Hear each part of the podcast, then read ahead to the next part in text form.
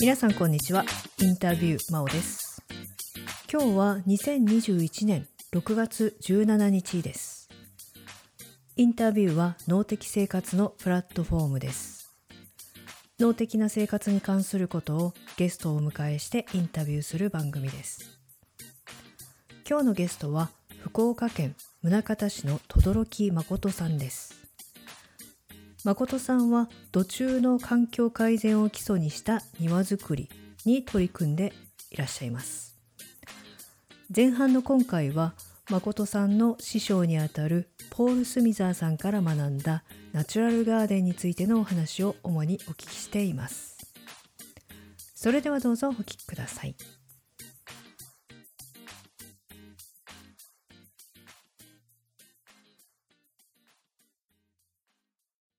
今日のゲストは轟誠さんです。どうも、はいこんにちは。こんにちは。はい。えっ、とじゃあ誠さんの自己紹介をまずしていただきたいんですが、お名前はもう言ってしまいましたので、うんえー誠さんなんかこう会社の名前とか屋号とかそういうのはあるんですか？あります。はい。えー何でしょう？雨の森あ雨のと言います。うん。はい。それはえっ、とカタカナとかひらがなとかなんか字体はあるんですか？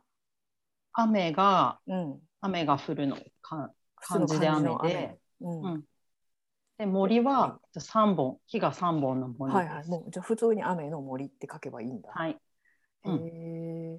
なんかこうホームページとかあるの？えーっとフェイスブックページを作ってるんですけど、全然更新してなくて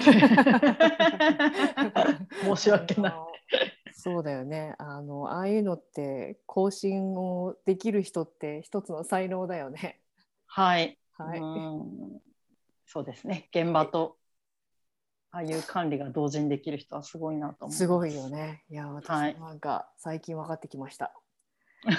はい。じゃあえっ、と軽く自己紹介をお願いします。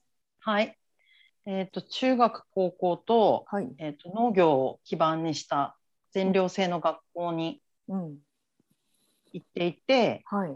まあ、小学生の頃からあの植物が大好きでですね、うん。えっと自由研究とかもずっと植物のことをうん。題材にししてきたんですけど、はい。まあそういうこともあってすごく農業やるっていうのは楽しくてうん。で、えー、とその後福岡に帰ってきて、はい。えー姉の姉の結婚式で見たブーケがあんまりにも良くなくてですね、ショックで私花が好きだったからはいはい。それで、えっと、花花屋さんになってもう一人まだ結婚してない姉がいたのでうん。絶対その姉の結婚式には自分がブーケを作ろうっていう目標でですねうんうん。あのお花屋さんに就職してでもなんだか理由はないんですけどあのイギリスに行くっていう漠然としたなんか目標ができるんですよ花屋をやってるうちに。ほう。はい。なんか今考えるとお花だったらフランス行けばいいのになって思うんですけど当時はなんかうん。すごくイギリスにはな何にも情報はなかったんですけどイギリス行きたいって思って、はい。でお金を貯めてイギリスにえっと12ヶ月ぐらいかななんかバックパッカーみたいにして、うん。ぐるっと回った時に、うん。泊まった B&B のはい。お庭がすごく素敵で、うあん。のその素敵さがどんな感じかっていうと、うん自分たちで作ったんだっていう人がすごく多かったんですねお庭をああ。家族で作ったとか、友達と作ったとかうん。でその作ってる過程を写真に残してアルバムにしてるとことかもあって見てたらうん。本当になんかこうコツコツとずっと季節が何度も巡りながら庭が育っていく様子とかが分かったり、うん。あとはその周りの森とつながるような庭を作ってる人が多かったりはい。なんか都会に泊めてもらったお家とかも、うんあのバックヤードの狭いお庭がなんか一見草がバーッと生えてるように見えるんだけどうん。あの結構その草の名前とか花の名前とか教えてもらってあこれうんうん。大切にしてるものなんだなって、当時はなんか。か日本のイングリッシュガーデンって言えば、はコニファーとか派手ななんか花の色のものとかが主流で、うん、なんかあれはどこの国のものだったんだろうってイギリスに行った時に思うぐらいナチュラ ナチュラルなわかるな。庭が多かったんです。なんかこうあれだよね話それちゃうかもしれないけどそう日本に輸入された時にえそれって何みたいなぐらい変えられてる時あるよね。そう。なんかこういう風にしとけば誰でも作れるだろうみたいな形になって入ってきちゃった気がして。はいはいはいはい。なんかそれが結構衝撃でうん。すごく綺麗だしすごいそのイギリスにいて緊張してたと思うんですよね。英語もそんなうん。できない私が。うん。あの散歩するしかやることがないみたいな状況でうんあとはそのパブリックのその公園によく行ったんですけどいろんなうんあの街を移動するたびに必ずその街の公園に遊びに行ったんではい。あの平日も休日も結構人がいてうん日光浴みたいなのしてるんですよね。はいはいはいはい。家族とか、うんあのカップルとか親子とか、まあ、友達でその時間もすごくなんかこうなんかザ平和みたいな風に私には見えて。いやめっちゃわかる。あのなんだろうあの西洋人の人のさあの芝生の上でさ、靴そやたら上手なのは一体何そうくつろぎ上手。なんかさ本とか読んじゃったりとかしてさ。そう。そうなのよ。ワインなんか飲んじゃったりとかそう。なんかちょっと簡単な敷物敷いそうてそうそう。素敵なんだよねサングラスかけてみたいわなかりますわでなんかかります。はいはい。そう。でこの風景日本で見たことないなって当時は思思っていて、はい、えっと20年以上前ですけど思っていて。でなんでだろうってずっと公園に行って自分もぼーっとしながら考えてたらうん。なんかいろいろ思いつくことがあってうん。やっぱりそういう町の人があの公園に出てこう安心してゴロゴロできるような場所？うん。を私もこう庭や公園に作りたいなって思うようになって、っうんうん。ていうのとその自然な庭を見てやっぱりお花よりも根っこのついたものの方がすごく興味があるなと思ったので帰ったら、あの造園屋さんに就職しようと思って帰ってきたんですね。はいはい。でうん。うんごめんちょっとその根っこのついたものってどういうもの？えっと花屋に就職したのではい。花ブーケ可愛いブーケを作るのが目標だったんだけれども、うん。そうそうそうそうそう。そういうことか。それよりもなんかすごくこう日々移り変わるその、庭の植物にうん。すごく惹かれたんだと思うんですよね。あとは森とか、うん。はいああとねもう一個イギリス行って思っすごくこれはいいって思ったのは、うん。なんかピーター・ラビットのはい。話を書いた方のお家ちょっと名前が思い出せないんですけどそこに行ったりとかした時に、うん。そう観光地って私あんまり行かないんだけど、うん。あのあここがその家っていう気がつかないぐらいうん。なんか周りにソフトクリーム屋さんとかなんか妙なお守りとか売ってないんですよ。日本みたいな。観光地って絶対ソフトクリーム屋さんとかお守りとか売ってる。なんだろうねあの観光地に行ったらソフトクリームを食べてしまうっていうそう。国民性。まあ、それもなんか日本のカルルチャーのなんか面白さだとは思うんだけど。なんかね。ごそう。めんごめんなんか興ざめする時は。うん。そうそうそう。離れてる。はいどうぞ。なのでなんかそういう街づくりなのか、うん。うん。いやすごい。本当にそうそうそうシンプルなものがいいなって思って帰ってはいはいはい。あの、うん。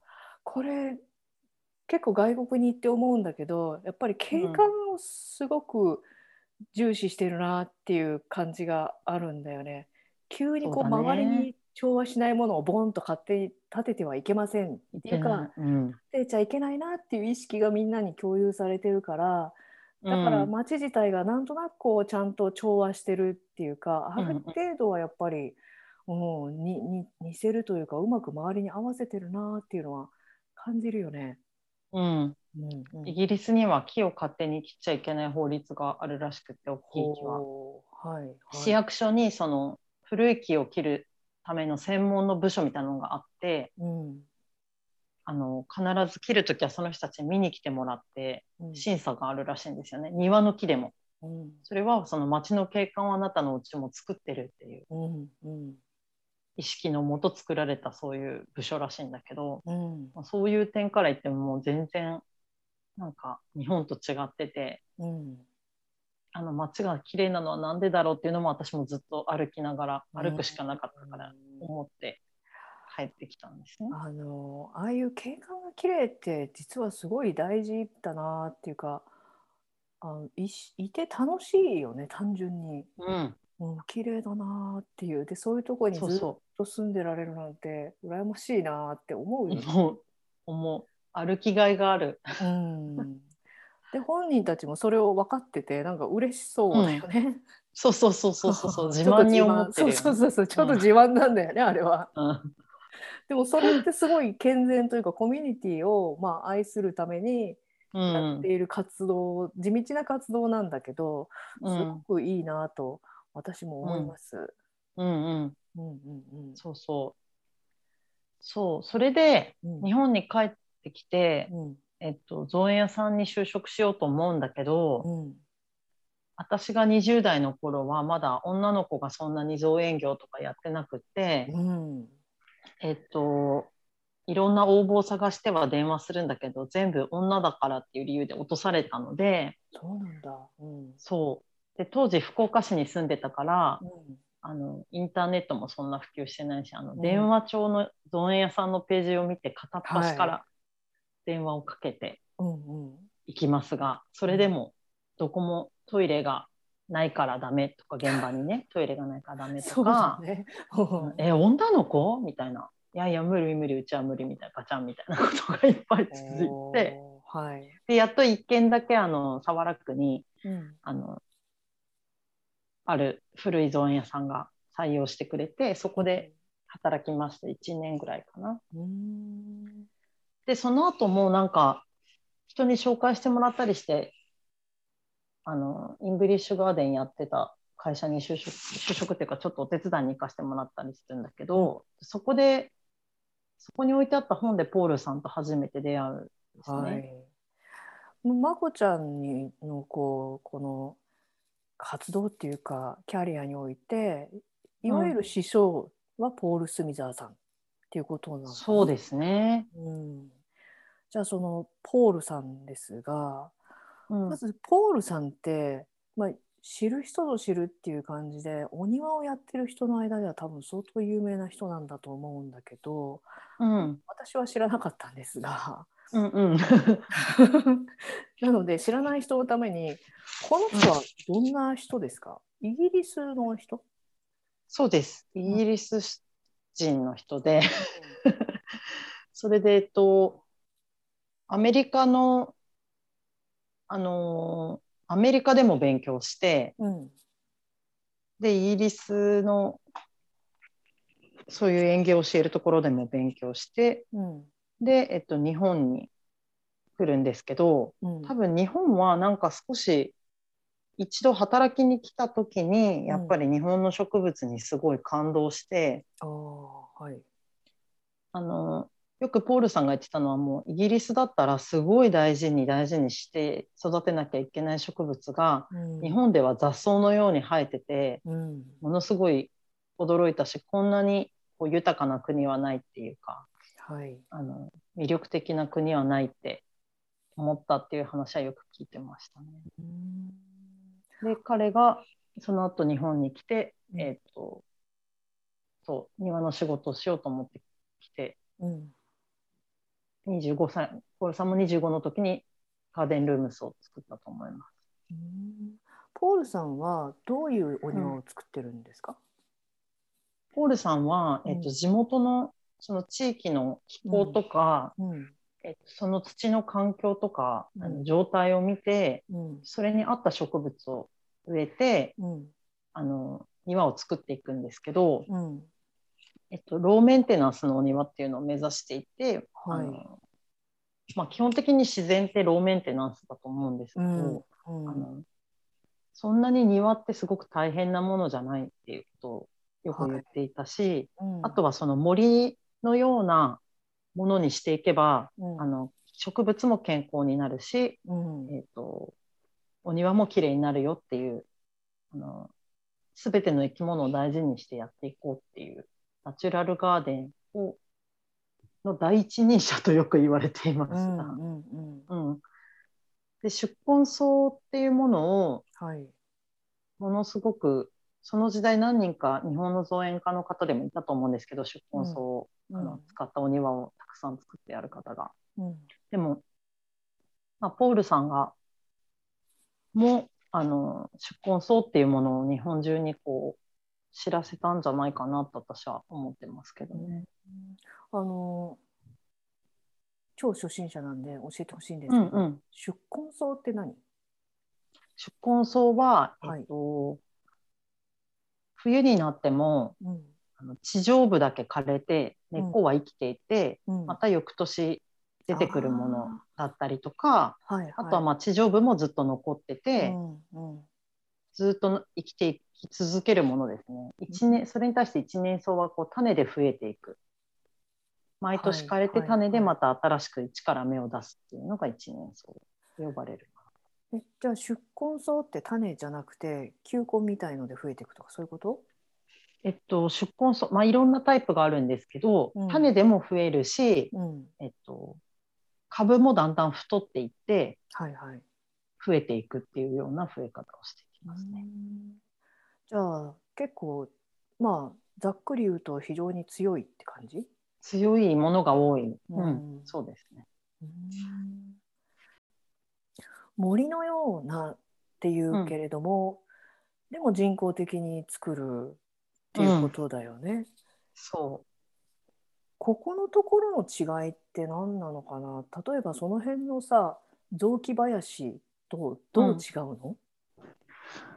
そうだね。ポールさんが最初にあんだけ出出根草を使ったのは、うん。あの、本当は、本当にナチュラルなうん。雑木林のような庭を作るうん。っていうのをやってもよかったんだけど、うん。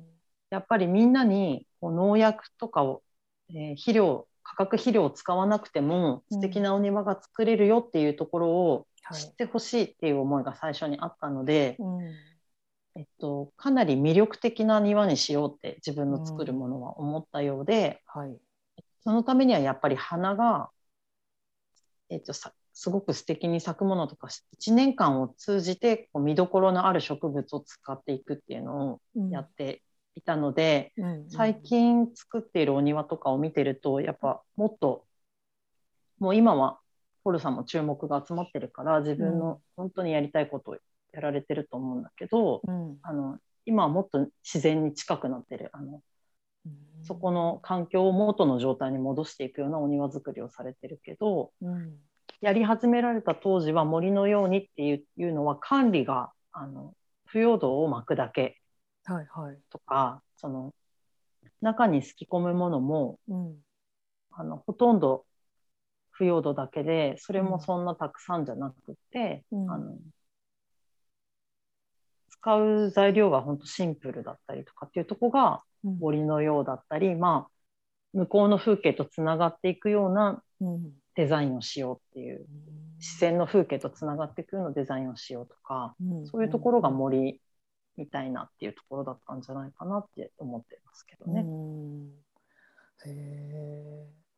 なんかポールさんって日本語すごく上手だよね。うん じゃあまこちゃんは日本語でポールさんとはやり取りをしていたの？そう日本語でやり取りしてるんですけど、はい。えっと、植物の名前だけは、うんえっと、ポールさんもうんなるべく和名を覚えてはいたけど、うんえっと、ラテン名で覚えるのが大事だって彼は思っててはあはいはいはい。なんでかっていうと和名とかはすごくいい加減につけられてるものが多いから、うん。あの同じ似たような名前でも全然あの科が違ったり属が違ったりとか。しているので、うん。やっぱり的確にこれがこの場所に合うって言いたい時にラテン語同士でこうやり取りできないと、うん。えっと、こう注文間違ったりとか、うん。あのしちゃうんでラテン語で植物の名前言ってくるんですよ。うんだからそこだけはすごい流暢な なんか英語読みのラテン語を聞き取らなきゃいけなくて。でもさラテン名のさ植物の名前って長くない？長いけど大体うん。まあ、えっと、使ってるうちにその属だけ聞けばもうあああれかなって。あそうか慣れるとじゃあすごいあのメイクセンスするというか、うん、そうそうそうそう。何のかかすぐに聞いてパッとわかるから便利っていう感じなんだ。うんそうそうそううんもう特定できるはいはいはいはいはいはい。え例えばなんか覚えてる？使ってる？今でもあいっぱい。い使ってることは多いなんかまあユーフォルビアとかはちゃんとはい。ユーフォルビアっていう商品名でうん。流通してる珍しい植物だなと思うんだけど。そのポールさんといえばイネ科の植物だと思うんですけど、うんなんかうんうん。ススキを、はい。えっと、ミスカンサスって言うとすごく素敵に聞こえるからいいでしょっていうことをよく言ってかっこいいよねミスカンサスってなんかススキだと超雑草な感じだよね。そうそうそうそうそう ここにススキ植えますって言われたらびっくりしちゃうけど、こん。こはミスカンサスを使おうと思ってるんだよねって言われると、あはい。素敵だなってみんなちょっと 思ったりすある。のやっぱエキエキゾチックマジックっていうかさ、うん、自分たちの国にとっては何でもないことも外国の人が見つけてくれるとそれが急にこうエキゾチックな魅力になれるっていううん、そういうのってすごいあるよね。あるある。うんまあ、逆ももちろんあるんだけど私もアメリカに行ってなんかあこれ超かっこいいとか言ってると「え何が? 」みたいな 普通にどこにでもあるじゃないみたいな。感じだったりとあるよねかあ,、と植物とかもあえてそのそう日本のススキっぽいものを庭に植えてるのとか見ると、えそれただのススキだけどこうカリフォルニアで見るとかっこいいなみたいな、うん、うんなんかもしゃっとしてかっこいいじゃない？みたいな。そうそうそうそうそうそうそあるよね。う。しかも育たなかったりするから多分。アメリカは育つだろうけど、イギリスはねうん。違ったりするだろうから。うん、へー。でそのポールさんに何年とにあ何年一緒にいたんですか？えっ、と約4年です。あ結構長いんだ。これ、うん。ななんでポールさんにどう出会ったの？えっ、とその日本庭園のところで修行したりとかした後に、うん。結局次の就職先がやっぱりなくって、うん。しょうがないからもう自分で始めちゃおうってよはい。く思ったんだと思うんですけど、うん。思って始めるんです自分で、うんうん造園の仕事を。うん。うんでその始めてみていきなり庭作ってくださいとか依頼が来ちゃうんですよね。そのお客さんもすごいですけど。すごいね。うん。すごいんですよ、うん。よく私に頼むなっていう。でもさ 女性のガーデニングやってくれるまあ造園っていうけど結局ガーデニングだよね。うん、だったらまあ自分だったら確かに女の人でそういう人がいたらうん、正直頼みたいなおじさんのその松の木とか植えるようなやつじゃなくて もっとこうイングリッシュ的なやつをやってくれるだろうなって期待しちゃうよね。そうか。う。んうんうんそう多分そういう宝塚的な感じ、なんていうのかななんかこう話はよく聞いてくれるけど、うん、作業もしてくれるんだみたいなとこが今思うはいはい。とすごく魅力だったんじゃないかな。あると思まあ、未だにそれはあると思うんだけど、なんう。そうかだね。うん、あるとう思う。ん、そうそう。あのデザインをしてる子は結構もういたと思うんだけど、うん。実際に現場でスコップ振るってなんかちゃんと排水も設置してみたいな人はいなかったから、でもさ、うん。なんかお庭とか植物ってそういう細かいところが大事だったりするじゃない？そうだね。その同じ花を植えるのでもさドバッとやるのとななんかこうさ髪型とかとちょっと似てるかもしれないけどそうじゃないんだよなみたいなさあるよね。なると思うんだよね。いや私もそう言ったけどそういう意味じゃなかったのよねみたいなさ。そうだよね。うん、多分女性だったらそういうところのニュアンスを上手に組んでくれるとかむしろもっと可愛くしてくれるんじゃないのってうん思うよね。うん、うんうんそうね。なんか、まあ、そういう期待もあってか仕事はどんどん来るみたいな。はいはい。でやってみたらやっぱり 全然分かってないじゃん私みたいなことがたくさんあって、はい。で地元の、まあ、結構造園屋さんの多い地域だと思うのでなんかうん。地元の造園屋さんたちに聞くとすごくよく教えてくれて、うん。もう本当にその庭の下地の配管とか、うん。えっと、ブロック積むとかはうん。あの教えてもらいながらじ、うん。もうできるけん自分でやれって言われてうん。もう実地でこう覚えていくような感じ？なんか。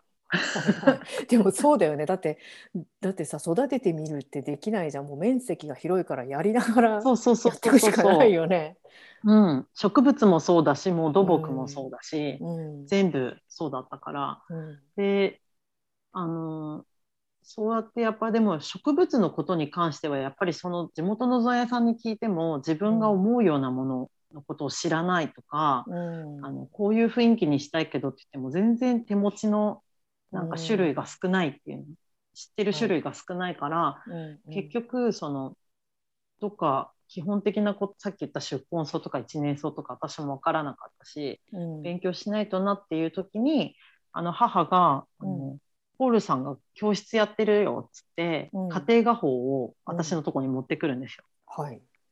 で家庭画法の一隅になんか、えっ、とプランツコースやってますみたいな広告が出てて、うん。でそれの金額がなんか当時30万ぐらいだったと思うけど、はい。もう30万も持ってないし、うん。大体山梨県ってどこですかみたいな勢いだったから うん。あの でも申し込み日見たら明日で締め切りってなってて。すごい運命だね。嘘みたいな。そう。でもうお金ないもんとか言ったら母があのもうこれいつも話してる鉄板の話だけど母があの、うんお金は借りればいいって言うから貸してくれると思ったらうん。あのいや国民金融公庫から借りればいいよって言って私 なんか25歳の娘にそういうこと言うんだみたいな 超びっくりしてそうなんだ。はいしっかりしてるなお母さん。まあうちも自営業だからっていう商売やってるってとこもあったと思ういやーでもなんかさこうさポンと出しちゃいそうだよね。まあこのぐらいそうは出してそうそうそう。そうそうそうでも多分 そうやって自分でやりくりしたお金の方が学べるとは思うけどね。そうなんだよね。うん。うん。しか、もなんか計算し当時は LCC とかないんで、うん。全部、えっと日本航空でうん。往復したんですけれどもすごい金額で、え何？ちょっと待って通ったの？あの2週間に一遍のが教室だったから、はいはいはい。全十何回とか、うんうんうんそれ、を通うことになるんですよね。うん。でギリギリセーフで申し込んでうん。行ったんだけどうん、もう最初はどこに泊まっていいやら。そうだね。近いのは松本空港だけどみたいな。あああの辺になるんだ。そう。でも実際はとうん。東京から、うん。あの中央線に乗って山梨行くのが一番早いっていうことが後何回かやってわかるんですよね。へえ。ほうほうほう。でとえその私が行ってた中学高校の時の友人をたどっていったらすごく近くに住んでる子がいて、うんその子のうちにお世話にな毎回お世話になりながら、うん。あの今でもそことそのうちのことは家族とは仲良くしてるんだけどなんか、うん。でポールさんのところになんとか通い切ってうん。でその時ちょうどなんか多分ポールさんたちもだんだんこう会社を大きくして仕事が増えてた時だと思うんだけどうん。あのメンテナンスする子を探してるっていうことでうん。あのもしあの私がやる気があるんだったらやってみないかって声かけてもらったので、うん。もうそれは願ってもないチャンスだから行きますって言って、東京そうだねに修行に行くことにしへえうん。え、じゃあもうその時点からは住む場所も変えたってこと？そうあのそのコースを通い終わった次の年からうん。東京に住ん引っ越しました東京なんだ。そう当時はね東京の三鷹に事務所があって今はいははいはい。八ヶ岳だけど、へえ。あのじゃあそのコースっていうのはうん、そのガーデニングについてこうやりましょうみたいなこと教えてくれるんだ。えっとガーデニング？プランツコースとアドバンスコースっていうのが当時はあってはい。プランツコースは植物の基本的なことうん。と管理とか増やし方とかうん。を教えてもらうコースでうんえっとその八ヶ岳にも事務所がもうあったんだけど、うんその近くのお庭にそのそれまでポールさんが作ってきた出根草とか、うん手に入る出根草で作られた休耕田を使ったお庭が3枚ぐらいあってうん。そこでその植物の種類のことを知ったり、うん。管理の仕方を学んだりとかししました、う、うん。ん種の取り方とか増やし方とか。はいはいはい。うん。いいな。私も通いたいなこれ。なんか最近また復活してたけどどうなのかな、ねえなんかすごいうん。面白そうだな。そうで午後午前中はそういう勉強してはい庭で勉強して、午後は、うんえっと、OJT って作業に参加してそこの庭の管理を一緒にやったりしてはいはいはいはい。じゃあもうあの橋本さんのコンポスト学校と同じような感じだね。ああそうそうだね 午前中が座学で。でまあ下手すると午後の前半も座学になってたりするんだけども講義が終わらないみたいな。言ってなかったって。そしてなんかあのねなんか実習も長引く長長引いて4時に終わるはずが5時、6時とみたいな 感じなんだけど 帰れなくなる人がみたいな。そうだよね。まあ私は飛行機の時間があるからいつもなんかそう本当は5時とかまでやりたいのにうん。全泊しないといけないんであのそうだね。そう2泊は仕事もあるしできなかったからいつも3時ぐらいでバタバタ帰ってた記憶がありますね。はいはい、そうなっちゃうよね。遠くから帰ってる人はね。そう。ん。でまあいろいろそのポールさんから多分影響を受けたり学んだりしたと思うんだけどう、うん、どんなことを学んでで、まあ、うん。今も自分の中に残ってるなっていうのはどういうことですか、えー学んだこと、うん、まあ、たくさんあるけど、あるよねきっと。うん、でもままあその、えっと、福岡のイングリッシュガーデンをやってるところの本。でポールさんに出会った時に、うん。あこんな人いたんだってすっごい衝撃を受けたのははい。なんか本当に36人のなんか造園家さんたちが載ってる確か本だったと思うんだけど、うん。そのたった1ページだったんだけどなんかうん。庭の作り方が、はい。うん、と森のようにっていうことも書いてたと思うし、うん。あのその要は落ち葉を使ってはい。その腐葉土を使って庭を作ったらいいよっていうことを書いていて私はやっぱその中学高校で、えっと全てのものは循環してるんだっていうことを知っていたのしそういう生活をしていたので、うんあのあそれが庭でもやっぱできるんだってやってる人がもういるんだっていうことがすごく感動だったんですよね。確かに。で私も絶対このやり方でやりたいってうん思っててでそうだからそのこそうどうやったらそういう管理ができるっていうかそののかなっていうことはすごく勉強したかったから、うん。実際にメンテナンスを会社に就職してやってるやりながらこう分かったことはやっぱり植物選びだったんですけど、うん。うん結構その場所に合わないようなものをやっぱり植えるから植物が弱ったり虫が来たりする。うん。であとはやっぱつ土がうん元気がないと、うん。植物も元気がなくなるんだっていう。土が元気がないっていうのはどういう状態だと思う？えっと当時はうん。うーんやっぱり水はけがうん。いや当時はどう思ってたのかな。やっぱマルチングってわかるか土の上に腐葉土ではいはいはい。マルチしていくってこうし敷き詰めて、えっと土の表土が出てないようにするっていうやり方をするんだけど、はい。そうやって何年もかけて作られてた土と、うん。なんか初めてのお客さんのとことかに行ってもう硬くなってうん。締まってるような土を見ると、うん。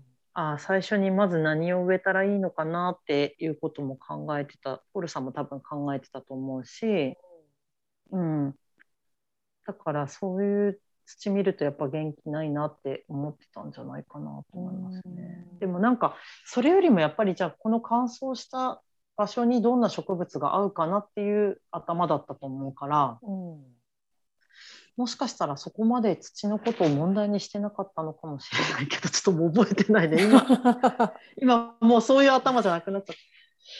でもで環境に合った植物を植えるっていうことはすごくなんか学んだしあと植物の種類うん。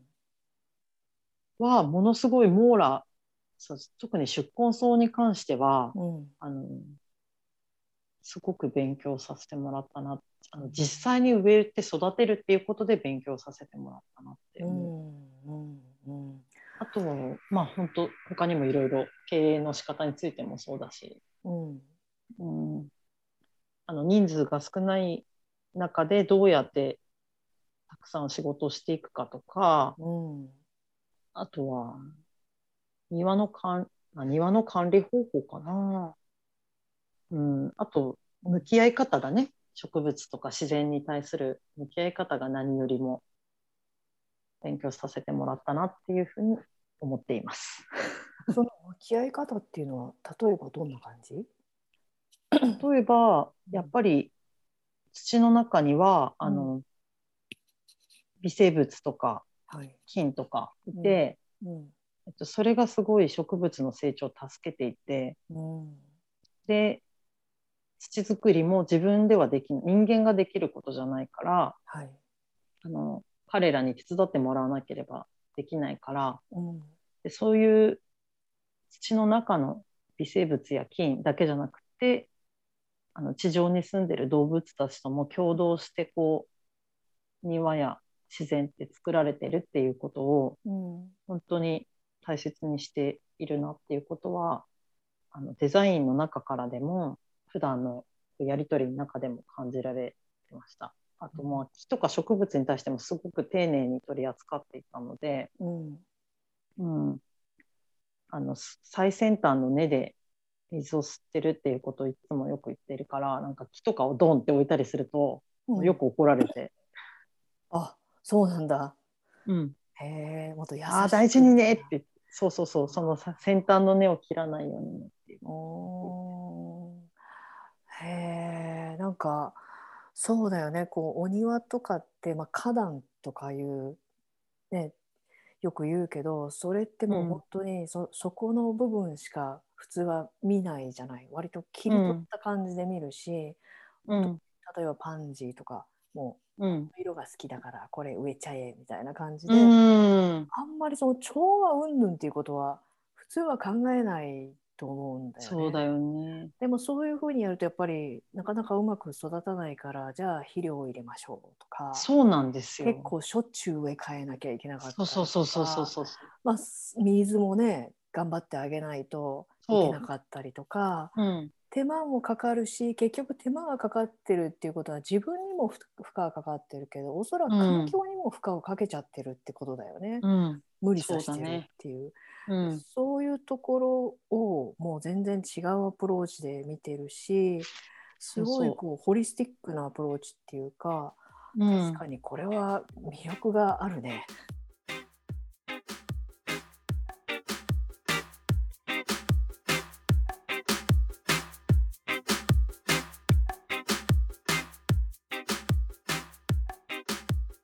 誠さんのお話の前半はここまでです。